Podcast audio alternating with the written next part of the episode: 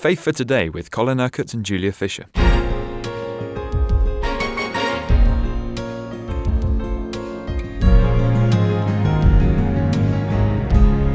Why did Jesus come into the world? Why did he become a baby?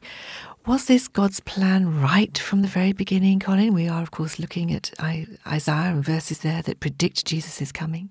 And we're looking at this uh, prophecy from Isaiah 9 uh, For to us a child is born, to us a son is given.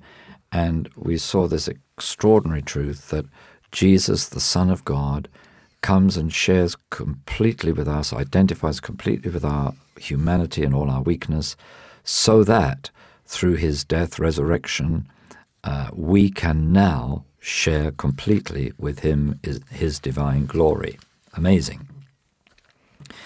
The next phrase is that the government will be on his shoulders. Now, I'm going to uh, deal with that phrase later in the week um, when we talk about the increase of his government. We'll, we'll deal with the whole issue of, of government, of Jesus' government. But I want to just look now at the various names that are mentioned here in this prophecy. And he will be called Wonderful Counselor, Mighty God, Everlasting Father, Prince of Peace. Let's take the first of these, Wonderful Counselor. Uh, the two words actually really belong together. In the um, uh, in the authorized version, it seems that you know his name would be called Wonderful Counselor as two distinct things, but really the two words belong together. Wonderful Counselor. Um, you've heard me say on these programs a number of times that in Scripture there are only two counselors. There's there's not a, a counseling ministry. It's not one of the ministry gifts that God has given to the church. It's something that man has invented. Uh, there are two counselors. There's the wonderful counselor, Jesus, and then there's the Holy Spirit, who Jesus describes as another counselor. He promised at the Last Supper that after he returned to heaven, he would ask the Father to pour out the Spirit of truth, and he described him as another counselor. And the word other there, or another, uh, means of exactly the same kind. There are, there are two words in Greek that can be translated another. One means another of a different kind, uh, and then there's this word which is used here, allos, which means another of identically the same kind. So the Holy Spirit is exactly like Jesus, shares the same characteristics, the same um, uh, power and life as Jesus himself. So these are the two counselors. And Jesus, of course, is only going to be the wonderful counselor on earth for a limited period of time. But what he promised about the Holy Spirit, the other counselor, is that he would be with us forever. Uh, he wouldn't just be with us for a period of time and then taken away, like Jesus when he returned to heaven, uh, but the Holy Spirit would remain with us. Now, in what sense is Jesus, the wonderful counselor.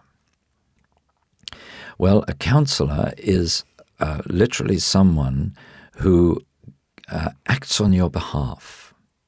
He comes alongside you and gives you what it is you need. In the uh, New Testament, the Holy Spirit is uh, the advocate, the, the one who um, speaks for us, the one who helps us, the one who stands with us in whatever we're doing. And so Jesus is coming with all the wisdom of heaven to teach us, to stand with us, to be with us, to help us, to encourage us, to speak on our behalf, and to do on our behalf whatever is necessary so that we can receive the salvation that God wants to give us. It's a very close relationship. Yeah, very close relationship. But all those things, you see, are implicit in this word counselor. It's not that he's just coming to give advice. It doesn't mean that. It means he's coming to do for us on our behalf whatever is necessary in order to bring us back to God, to reconcile us to God. Uh, but he's the wonderful counselor. Um, nobody can compare with him. He is uh, he is a man, but he's not just a man. Uh, we, as we know, the seed was put into Mary's womb by the Holy Spirit because he needed to have these twin natures, fully God, uh, but fully man also. So Mary re- represents his human nature, and the seed of the Spirit within the womb of Mary, his divine nature. So here is the man uh, who grows up sharing the weakness of our humanity and yet has the divine nature and is going to do on our behalf everything that is necessary so that uh, we can be reconciled to God, and as we were seeing yesterday, therefore we are able to participate in the divine nature in God's life. So Jesus accomplished everything that he was sent to do. And then you see, we have this uh, description of him as mighty God. Now, here you see these twin natures the, the humanity and the divinity. A little child, human, mighty God, divine.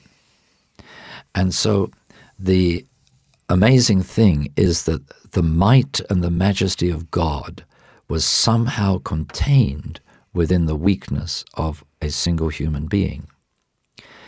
What we see in the ministry of Jesus is that might and power being expressed in various ways. Uh, it's expressed when he healed the sick, when he raised the dead.